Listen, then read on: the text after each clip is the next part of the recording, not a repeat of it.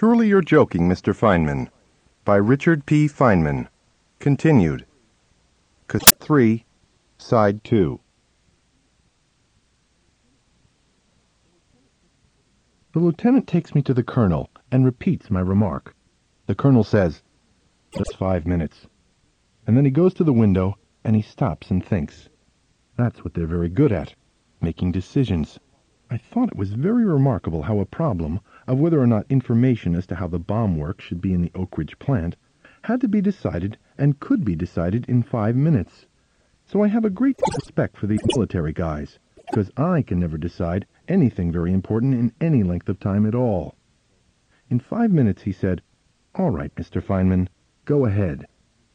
I sat down and I told them all about neutrons, how they worked, da da, ta ta ta, there are too many neutrons together, you've got to keep the material apart, cadmium absorbs, and slow neutrons are more effective than fast neutrons, and yak yak, all of which was elementary stuff at Los Alamos, but they had never heard of any of it, so I appeared to be a tremendous genius to them.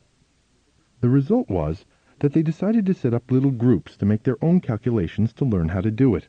They started to redesign plants, and the designers of the plants were there, the construction designers and engineers and chemical engineers for the new plant that was going to handle the separated material. They told me to come back in a few months, so I came back when the engineers had finished the design of the plant. Now it was for me to look at the plant. How do you look at a plant that isn't built yet? I don't know.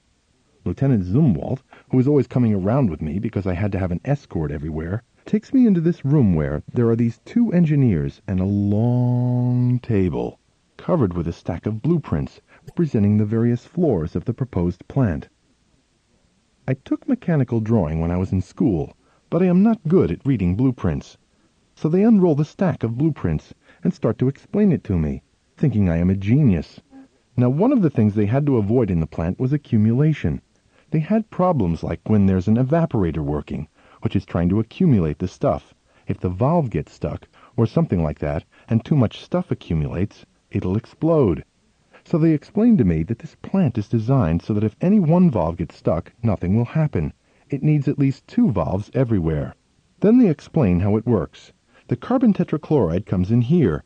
The uranium nitrate from here comes in here. It goes up and down. It goes up through the floor, comes up through the pipes, coming up from the second floor. Blurp going through the stack of blueprints, down, up, down, up, talking very fast, explaining the very, very complicated chemical plant. I'm completely dazed. Worse, I don't know what the symbols on the blueprint mean. There is some kind of a thing that at first I think is a window. It's a square with a little cross in the middle, all over the damn place. I think it's a window, but no, it can't be a window, because it isn't always at the edge. I want to ask them what it is. You must have been in a situation like this when you didn't ask them right, right away. It would have been okay. But now they've been talking a little bit too long. You hesitated too long. If you ask them now, they'll say, What are you wasting my time, all this time for? What am I going to do? I get an idea. Maybe it's a valve. I take my finger and I put it down on one of the mysterious little crosses in the middle of one of the blueprints on page three, and I say, what happens if this valve gets stuck? Figuring they're going to say, That's not a valve, sir, that's a window. So one looks at the other and says, Well, if that valve gets stuck, and he goes up and down on the blueprint, up and down. The other guy goes up and down, back and forth, back and forth, and they both look at each other. They turn around to me, and they open their mouths like astonished fish and say, You're absolutely right, sir. So they rolled up the blueprints and away they went, and we walked out. And Mr. Zumwalt, who had been following me all the way through, said, You're a genius. I got the idea you were a genius when you went through the plant once, and you could tell them about evaporator C21 in building 90-207 the next morning, he says. But what you have just done is so fantastic. I want to know how. How do you do that? I told him you'd try to find out whether it's a valve or not. Another kind of problem I worked on was this. We had to do lots of calculations, and we did them on Marchant calculating machines. By the way, just to give you an idea of what Los Alamos was like, we had these Marchant computers, hand calculators with numbers. You push them, and they multiply, divide, add, and so on, but not easily like they do now. They were mechanical gadgets, failing often, and they had to be sent back to the factory to be repaired. Pretty soon you were running out of machines. A few of us started to take the covers off. We weren't supposed to. The rules read, You take the covers off, we cannot be responsible. So we took the covers off, and we got a nice series of lessons on how to fix them, and we got better and better at it as we got more and more elaborate repairs. When we got something too complicated, we sent it back to the factory, but we'd do the easy ones and kept the things going. I ended up doing all the computers, and there was a guy in the machine shop who took care of the typewriters. Anyway, we decided that the big problem, which was to figure out exactly what happened during the bomb's implosion, so you can figure out exactly how much energy was released and so on, required much more calculating than we were capable of a clever fellow by the name of Stanley Frankel realized that it could possibly be done on IBM machines. The IBM company had machines for business purposes, adding machines called tabulators for listing sums, and a multiplier that you put cards in, and it would take two numbers from a card and multiply them. There were also collators and sorters and so on. So Frankel figured out a nice program. If we got enough of these machines in a room, we could take the cards and put them through a cycle, Everybody who does numerical calculations now knows exactly what I'm talking about. But this was kind of a new thing then mass production with machines. We had done things like this on adding machines. Usually you go one step across, doing everything yourself. But this was different, where you go first to the adder, then to the multiplier, then to the adder, and so on. So Frankel designed this system and ordered the machines from the IBM company because we realized it was a good way of solving our problems. We needed a man to repair the machines, to keep them going and everything, and the army was always going to send this fellow they had, but he was always delayed. Now we always were in a hurry. Everything we did, we tried to do as quickly as possible. In this particular case, we worked out all the numerical steps that the machines were supposed to do. Multiply this, and then do this, and subtract that. Then we worked out the program, but we didn't have any machine to test it on. So we set up this room with in it, each one had a marchant. One was the multiplier, another was the adder. This one cubed. All she did was cube a number on an index card and send it to the next girl. We went through our cycle this way until we got all the bugs out. It turned out that the speed at which we were able to do it was a hell of a lot faster than the other way, where every single person did all the steps. We got speed with this system that was the predicted speed for the IBM machine. The only difference is that the IBM machines didn't get tired and could work three shifts, but the girls got tired after a while. Anyway, we got the bugs out during this process, and finally the machines arrived, but not the repairman. These were some of the most complicated machines of the technology of those days. Big things that came partially disassembled, with lots of wires and blueprints of what to do. We went down and we put them together, Stan Frankel and I and another fellow, and we had our troubles. Most of the trouble was the big shots coming in all the time and saying, You're going to break something. We put them together, and sometimes they would work, and sometimes they were put together wrong and they didn't work. Finally, I was working on some multiplier, and I saw a bent part inside, but I was afraid to straighten it because it might snap off, and they were always telling us we were going to bust something irreversibly. When the repairman finally got there, he fixed the machines we hadn't got ready and everything was going. But he had trouble with the one that I had had trouble with. After three days, he was still working on that one last machine. I went down. I said, Oh, I noticed that was bent. He said, Oh, of course. That's all there is to it. Bend. It was all right. So that was it. Well, Mr. Frankel, who started this program, began to suffer from the computer disease that anybody who works with computers now knows about.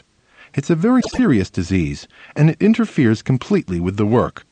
The trouble with computers is you play with them. They are so wonderful. You have these switches. If it's an even number, you do this. If it's an odd number, you do that. And pretty soon you can do more and more elaborate things if you are clever enough, on one machine. After a while, the whole system broke down. Frankel wasn't paying any attention. He wasn't supervising anybody. The system was going very, very slowly. While he was sitting in a room figuring out how to make one tabulator automatically print arctangent X, and then it would start, and it would print columns, and then bitsy bitsy bitsy, and calculate the arctangent automatically by integrating as it went along, and make a whole table in one operation. Absolutely useless. We had tables of arctangents. But if you ever work with computers, you understand the disease, the delight in being able to see how much you can do. But he got the disease for the first time, the poor fellow who invented the thing. I was asked to stop working on the stuff I was doing in my group and go down and take over the IBM group, and I tried to avoid the disease. And although they had done only three problems in nine months, I had a very good group. The real trouble was that no one had ever told these fellows anything. The Army had selected them from all over the country for a thing called Special Engineer Detachment. Clever boys from high school who had engineering ability. They sent them up to Los Alamos, they put them in barracks, and they would tell them nothing. Then they came to work, and what they had to do was work on IBM machines, punching holes, numbers that they didn't understand. Nobody told them what it was. The thing was going very slowly. I said that the first thing there has to be is that these technical guys know what we're doing. Oppenheimer went and talked to security and got special permission so I could give a nice lecture about what we were doing, and they were all excited. We're fighting a war. We see what it is. They knew what the numbers meant. If the pressure came out higher, that meant there was more energy released, and so on and so on. They knew what they were doing. Complete transformation. They began to invent ways of doing it better. They improved the scheme. They worked at night. They didn't need supervising in the night. They didn't need anything. They understood everything. They invented several of the programs that we used. So my boys really came through, and all that had to be done was to tell them what it was. As a result, although it took them nine months to do three problems before, we did nine problems in three months, which is nearly ten times as fast. But one of the secret ways we did our problems was this. The problems consisted of a bunch of cards that had to go through a cycle. First add, then multiply. And so it went through the cycle of machines in this room, slowly, as it went around and around. So we figured a way to put a different colored set of cards through a cycle too, but out of phase. We do two or three problems at a time. But this got us into another problem. Near the end of the war, for instance, just before we had to make a test in Albuquerque, the question was, how much energy would be released? We had been calculating the release from various designs, but we hadn't computed for the specific design that was ultimately used. So Bob Christy came down and said, We would like the results for how this thing is going to work in one month, or some very short period of time, like three weeks. I said, It's impossible. He said, Look, you're putting out nearly two problems a month. It takes only two weeks per problem, or three weeks per problem. I said, I know. It really takes much longer to do the problem, but we're doing them in parallel. As they go through, it takes a long time, and there's no way to make it go round faster. He went out, and I began to think, is there a way to make it go around faster? What if we did nothing else on the machine? So nothing else was interfering. I put a challenge to the boys on the blackboard. Can we do it? They all start yelling, Yes, we'll work double shifts, we'll work overtime, all this kind of thing. We'll try it, we'll try it. And so the rule was all other problems out. Only one problem, and just concentrate on this one. So they started to work. My wife Arlene was ill with tuberculosis. Very ill indeed. It looked as if something might happen at any minute so I arranged ahead of time with a friend of mine in the dormitory to borrow his car in an emergency so I could get to Albuquerque quickly. His name was Klaus Fuchs. He was the spy, and he used his automobile to take the atomic secrets away from Los Alamos down to Santa Fe. But nobody knew that. The emergency arrived. I borrowed Fuchs's car and picked up a couple of hitchhikers in case something happened with the car on the way to Albuquerque. Sure enough, just as we were driving into Santa Fe, we got a flat tire. The two guys helped me change the tire, and just as we were leaving Santa Fe, another tire went flat. We pushed the car into a nearby gas station. The gas station guy was repairing somebody else's car, and it was going to take a while before he could help us. I didn't even think to say anything. but the two hitchhikers went over to the gas station man and told him the situation. Soon we had a new tire, but no spare. Tires were hard to get during the war. About 30 miles outside Albuquerque, a third tire went flat, so I left the car on the road and we hitchhiked the rest of the way. I phoned a garage to go out and get the car while I went to the hospital to see my wife. Arlene died a few hours after I got there. A nurse came in to fill out the death certificate and went out again. I spent a little more time with my wife. And I looked at the clock I had given her seven years before, when she had first become sick with tuberculosis. It was something which in those days was very nice a digital clock whose numbers would change by turning around mechanically. The clock was very delicate and often stopped for one reason or another. I had to repair it from time to time, but I kept it going for all those years. Now it had stopped once more at 9:22, the time on the death certificate. I remember the time I was in my fraternity house at MIT when the idea came into my head completely out of the blue that my grandmother was dead. Right after that, there was a telephone call, just like that. It was for Pete Bernays. My grandmother wasn't dead. So I remembered that, in case somebody told me a story that ended the other way. I figured that such things can sometimes happen by luck. After all, my grandmother was very old, although people might think they happened by some sort of supernatural phenomenon. Arlene had kept this clock by her bedside all the time she was sick, and now it stopped the moment she died. I can understand how a person who half believes in the possibility of such things, and who hasn't got a doubting mind, especially in a circumstance like that, doesn't immediately try to figure out what happened, but instead explains that no one touched the clock and there was no possibility of explanation by normal phenomena. The clock simply stopped. It would become a dramatic example of these fantastic phenomena. I saw that the light in the room was low, and then I remembered that the nurse had picked up the clock and turned it toward the light to see the face better. That could easily have stopped it. I went for a walk outside. Maybe I was fooling myself, but I was surprised how I didn't feel what I thought people would expect to feel under the circumstances. I wasn't delighted, but I didn't feel terribly upset, perhaps because I had known for seven years that something like this was going to happen. I didn't know how I was going to face all my friends up at Los Alamos. I didn't want people with long faces talking to me about it. When I got back, Yet another tire went flat on the way. They asked me what happened. She's dead. And how's the program going? They caught on right away that I didn't want to moon over it. I had obviously done something to myself psychologically. Reality was so important.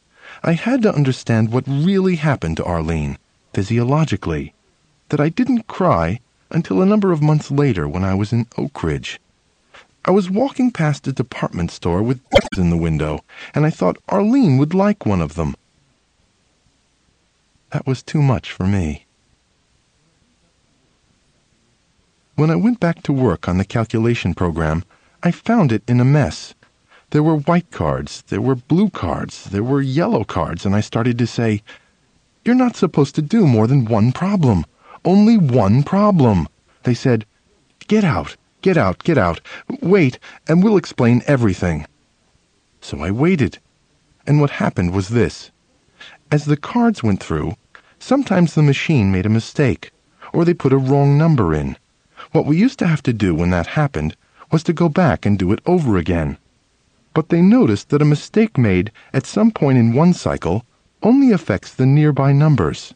The next cycle affects the nearby numbers, and so on it works its way through the pack of cards. If you have 50 cards and you make a mistake at card number 39, it affects 37, 38, and 39. The next, card 36, 37, 38, 39, and 40. The next time, it spreads like a disease. So they found an error back away, and they got an idea. They would only compute a small deck of 10 cards around the error, and because 10 cards could be put through the machine faster than the deck of 50 cards, they would go rapidly through with this other deck, while they continued with the 50 cards with the disease spreading. But the other thing was computing faster, and they would seal it all up and correct it. Very clever. That was the way those guys worked to get speed. There was no other way. If they had to stop to try to fix it, we'd have lost time. We couldn't have got it. That was what they were doing. Of course, you know what happened while they were doing that. They found an error in the blue deck, and so they had a yellow deck with a little fewer cards. It was going around faster than the blue deck. Just when going crazy, because after they get this straightened out, they have to fix the white deck, the boss comes walking in. Leave us alone, they say. Left them alone, and everything came out. We solved the problem in time, and that's the way it was.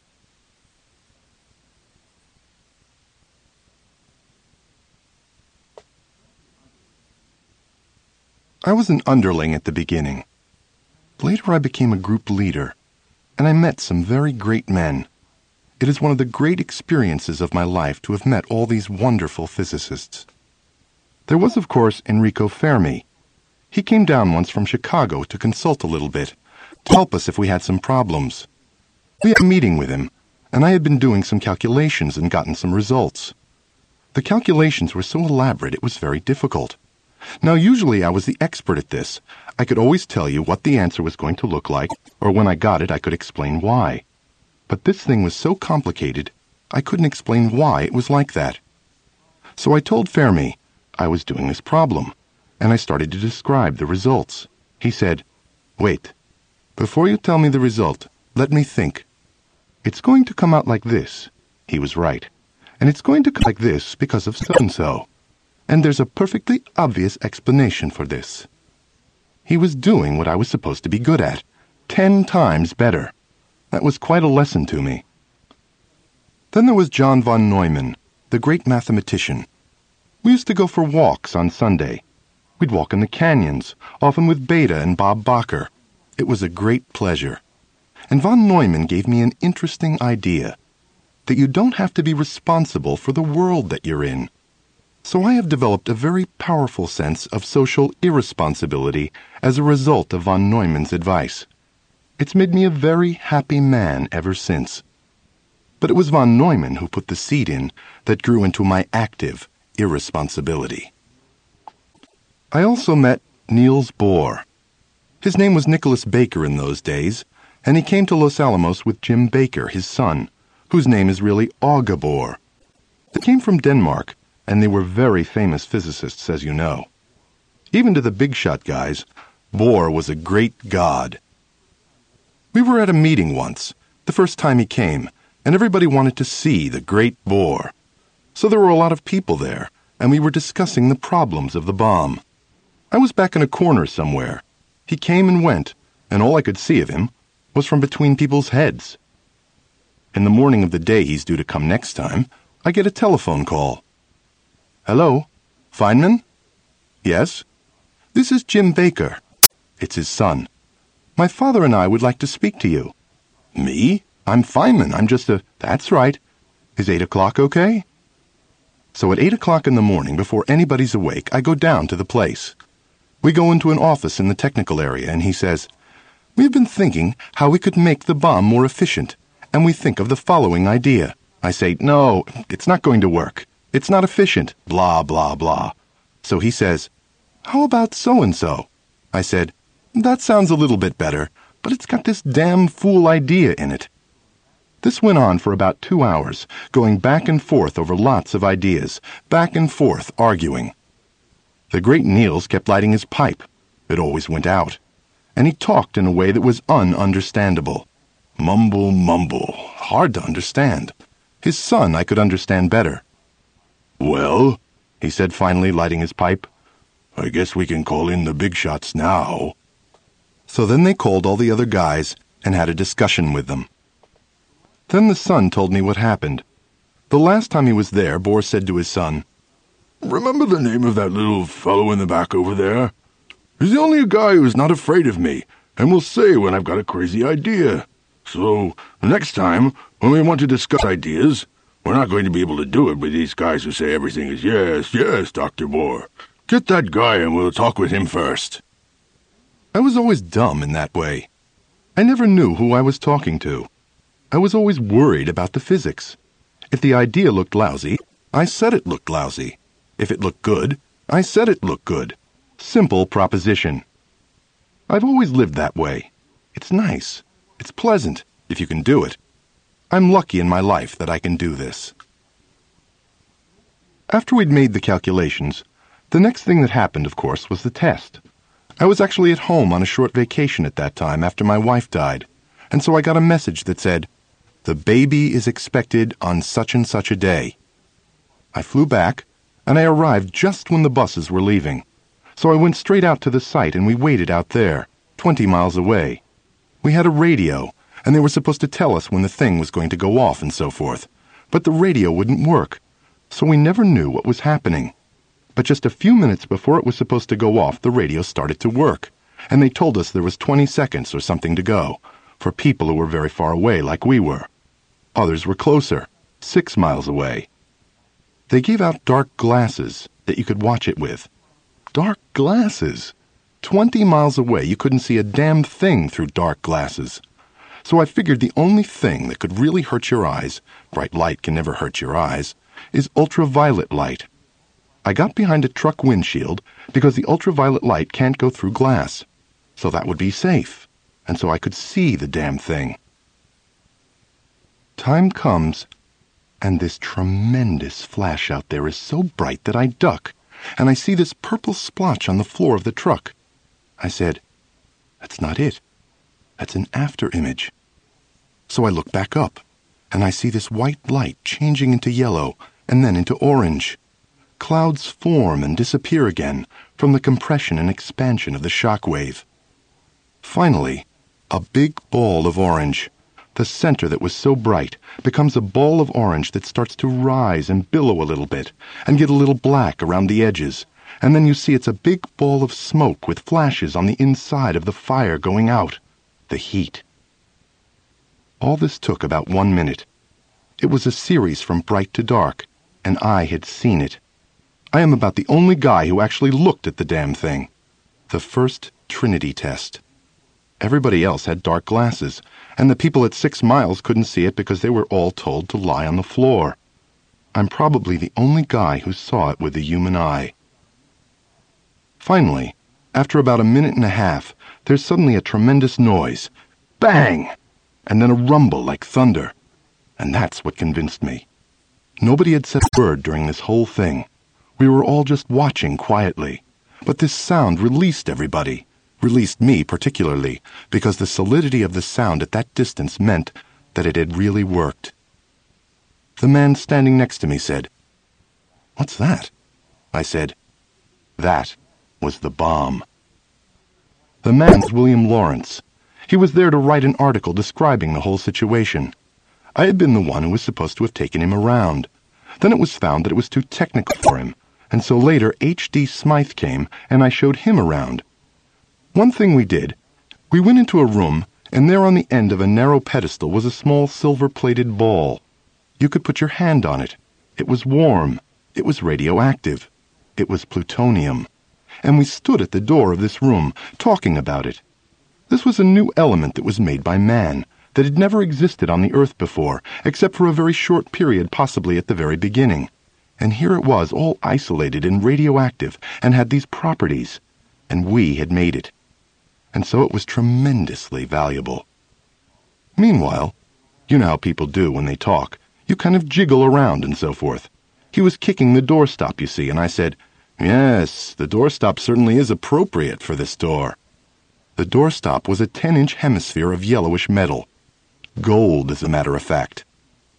What had happened was that we needed to do an experiment to see how many neutrons were reflected by different materials in order to save the neutrons so we didn't use so much material.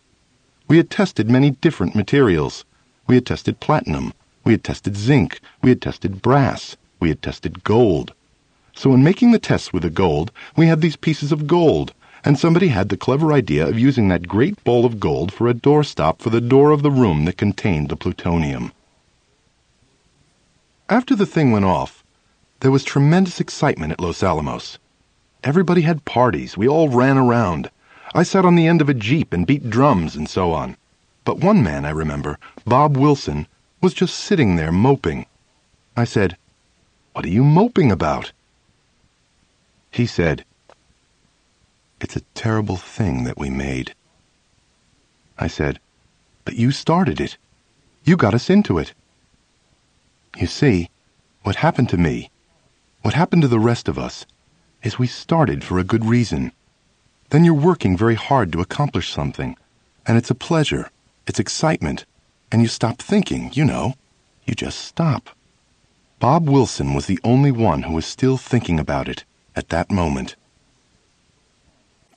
I returned to civilization shortly after that and went to Cornell to teach, and my first impression was a very strange one. I can't understand it anymore, but I felt very strongly then. I sat in a restaurant in New York, for example, and I looked out at the buildings and I began to think, you know, about how much the radius of the Hiroshima bomb damage was and so forth. How far from here was 34th Street? All those buildings, all smashed, and so on. And I would go along and I would see people building a bridge, or they'd be making a new road, and I thought, they're crazy. They just don't understand. They don't understand. Why are they making new things? It's so useless. But fortunately, it's been useless for almost 40 years now, hasn't it? So I've been wrong about it being useless making bridges, and I'm glad those other people had the sense to go ahead. Safecracker meets Safecracker. I learned to pick locks from a guy named Leo Lavatelli. It turns out that picking ordinary tumbler locks, like Yale locks, is easy. You try to turn the lock by putting a screwdriver in the hole. You have to push from the side in order to leave the hole open. It doesn't turn because there are some pins inside which have to be lifted to just the right height by the key. Because it is not made perfectly, the lock is held more by one pin than the others. Now, if you push a little wire gadget, maybe a paper clip with a slight bump at the end, and jiggle it back and forth inside the lock, you'll eventually push that one pin that's doing the most holding up to the right height. The lock gives, just a little bit, so the first pin stays up. It's caught on the edge. Now most of the load is held by another pin, and you repeat the same random process for a few more minutes, until all the pins are pushed up.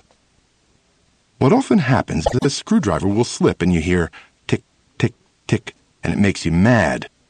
There are little springs that push the pins back down when a key is removed, and you can hear them click when you let go of the screwdriver. Sometimes you intentionally let go of the screwdriver to see if you're getting anywhere. You might be pushing the wrong way, for instance. The process is something like Sisyphus. You're always falling back downhill. It's a simple process, but practice helps a lot. You learn how hard to push on things, hard enough so the pins will stay up, but not so hard that they won't go up in the first place. What is not really appreciated by most people is that they're perpetually locking themselves in with locks everywhere, and it's not very hard to pick them. When we started to work on the atomic bomb project at Los Alamos, everything was in such a hurry that it wasn't really ready. All the secrets of the project, everything about the atomic bomb, were kept in filing cabinets which, if they had locks at all, were locked with padlocks which had maybe only three pins. They were as easy as pie to open. To improve security, the shop outfitted every filing cabinet with a long rod that went down through the handles of the drawers and that was fastened by a padlock. Some guy said to me, Look at this new thing the shop put on. Can you open the cabinet now? I looked at the back of the cabinet and saw that the drawers didn't have a solid bottom. There was a slot with a wire rod in each one that held a slidable piece, which holds the papers up inside the drawer. I poked in from the back, slid the piece back, and began pulling the papers out through the slot. Look, I said, I don't even have to pick the lock. Los Alamos was a very cooperative place, and we felt it our responsibility to point out things that should be improved. I'd keep complaining that the stuff was unsafe, and although everybody thought it was safe because there were steel rods and padlocks, it didn't mean a damn thing. To demonstrate that the locks meant nothing, whenever I wanted somebody's report and they weren't around, I'd just go in their office, open the filing cabinet, and take it out. When I was finished, I would give it back to the guy. Thanks for your report. Where did you get it? Out of your filing cabinet. But I locked it. I know you locked it. The locks are no good. Finally, some filing cabinets came which had combinations on them made by the Mosler Safe Company. They had three drawers. Pulling the top drawer out would release the other drawers by a catch. The top drawer was opened by turning a combination wheel to the left, right, and left for the combination, and then right to number 10, which would draw back a bolt inside. The whole filing cabinet could be locked by closing the bottom drawers first, then the top drawer, and spinning the combination wheel away from number 10, which pushed up the bolt. These new filing cabinets were an immediate challenge, naturally. I love puzzles. One guy tries to make something to keep another guy out. There must be a way to beat it. I had first to understand how the lock worked, so I took apart the one in my office. The way it worked is this. There are three discs on a single shaft, one behind the other. Each has a notch in a different place. The idea is to line up the notches so that when you turn the wheel to 10, the little friction drive will draw the bolt down into the slot generated by the notches of the three discs. Now to turn the discs, there's a pin sticking out from the back of the combination wheel and a pin sticking up from the first disc at the same radius. Within one turn of the combination wheel, you've picked up the first disc. On the back of the first disc, there's a pin at the same radius as a pin on the front of the second disc. So by the time you've spun the combination wheel around twice, you've picked up the second disc as well. Keep turning the wheel, and a pin on the back of the second disc will catch a pin on the front of the third disc, which you now set into the proper position with the first number of the combination. Now you have to turn the combination wheel the other way one full turn to catch the second disc from the other side, and then continue to the second number of the combination to set the second disc. Again, you reverse direction and set the first disc to its proper place. Now the notches are lined up, and by turning the wheel to 10, you open the cabinet. Well, I struggled, and I couldn't get anywhere. I bought a couple of safecracker books, but they were all the same. In the beginning of the book, there are some stories of the fantastic achievements of the safecracker, such as the woman caught in a meat refrigerator who is freezing to death, but the safecracker, hanging upside down, opens it in two minutes. Or there are some precious furs or gold bullion under water down in the sea, and the safecracker dives down and opens the chest. In the second part of the book, they tell you how to crack a safe. There are all kinds of ninny-pinny dopey things like, it might be a good idea to try a date for the combination because lots of people like to use dates. Or, think of the psychology of the owner of the safe and what he might use for the combination. And, the secretary is often worried that she might forget the combination of the safe, so she might write it down in one of the following places along the edge of her desk drawer, on a list of names and addresses, and so on. They did tell me something sensible about how to open ordinary safes, and it's easy to understand. Ordinary safes have an extra handle, so if you push down on the handle while you're turning the combination wheel, things being unequal, as with locks, the force of the handle trying to push the bolt down into the notches, which are not lined up, is held up more by one disc than another. When the notch on that disc comes under the bolt, there's a tiny click that you can hear with a stethoscope or a slight decrease in friction that you can feel. You don't have to sandpaper your fingertips. And you know, there's a number. You don't know whether it's the first, second, or third number, but you can get a pretty good idea of that by finding out how many times you have to turn the wheel the other way to hear the same click again. If it's a little less than once, it's the first disc. If it's a little less than twice, it's the second disc. You have to make a correction for the thickness of the pins. This useful trick only works on ordinary safes, which have the extra handle, so I was stymied. I tried all kinds of subsidiary tricks with the cabinets, such as finding out how to release the latches on the lower drawers without opening the top drawer, by taking off a screw in front and poking around with a piece of hanger wire. I tried spinning the combination wheel very rapidly and then going to 10, thus putting a little friction on, which I hoped would stop a disc at the right point in some manner. I tried all kinds of things. I was desperate. I also did a certain amount of systematic study. For instance, a typical combination was 69, 32, 21. How far off could a number be when you're opening the safe? If the number was 69, would 68 work? Would 67 work? On the particular locks we had, the answer was yes for both, but 66 wouldn't work. You could be off by two in either direction. That meant you only had to try one out of five numbers, so you could try 0, 5, 10, 15, and so on. With 20 such numbers on a wheel of 100, that was 8,000 possibilities instead of the 1 million you would get if you had to try every single number. Now the question was, how long would it take me to try the 8,000 combinations? Suppose I've got the first two numbers right of a combination I'm trying to get. Say the numbers are 69, 32, but I don't know it. I've got them as 70, 30. Now I can try the 20 possible third numbers without having to set up the first two numbers each time. Now let's suppose I have only the first number of the combination right. After trying the 20 numbers on the third disk, I move the second wheel only a little bit, and then do another 20 numbers on the third wheel. I practiced all the time on my own safe, so I could do this process as fast as I could and not get lost in my mind as to which number I was pushing and mess up the first number. Like a guy who practices sleight of hand, I got it down to an absolute rhythm, so I could try the 400 possible back numbers in less than half an hour. That meant I could open a safe in a maximum of eight hours, with an average time of four hours. There was another guy there at Los Alamos named Staley, who was also interested in locks. We talked about it from time to time, but we weren't getting anywhere much. After I got this idea how to open a safe in an average time of four hours, I wanted to show Staley how to do it. So I went into a guy's office over in the computing department and asked, Do you mind if I use your safe? I'd like to show Staley something. Meanwhile, some guys in the computing department came around and one of them said, Hey, everybody, Feynman's going to show Staley how to open a safe. Ha ha ha. I wasn't going to actually open the safe. I was just going to show Staley this way of quickly trying the back two numbers without losing your place and having to set up the first number again. I began. Let's suppose that the first number is 40, and we're trying 15 for the second number.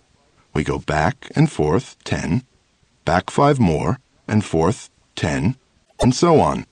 Now we've tried all the possible third numbers. Now we try 20 for the second number. We go back and forth 10, back five more, and forth ten, back five more, and forth. Click! My jaw dropped.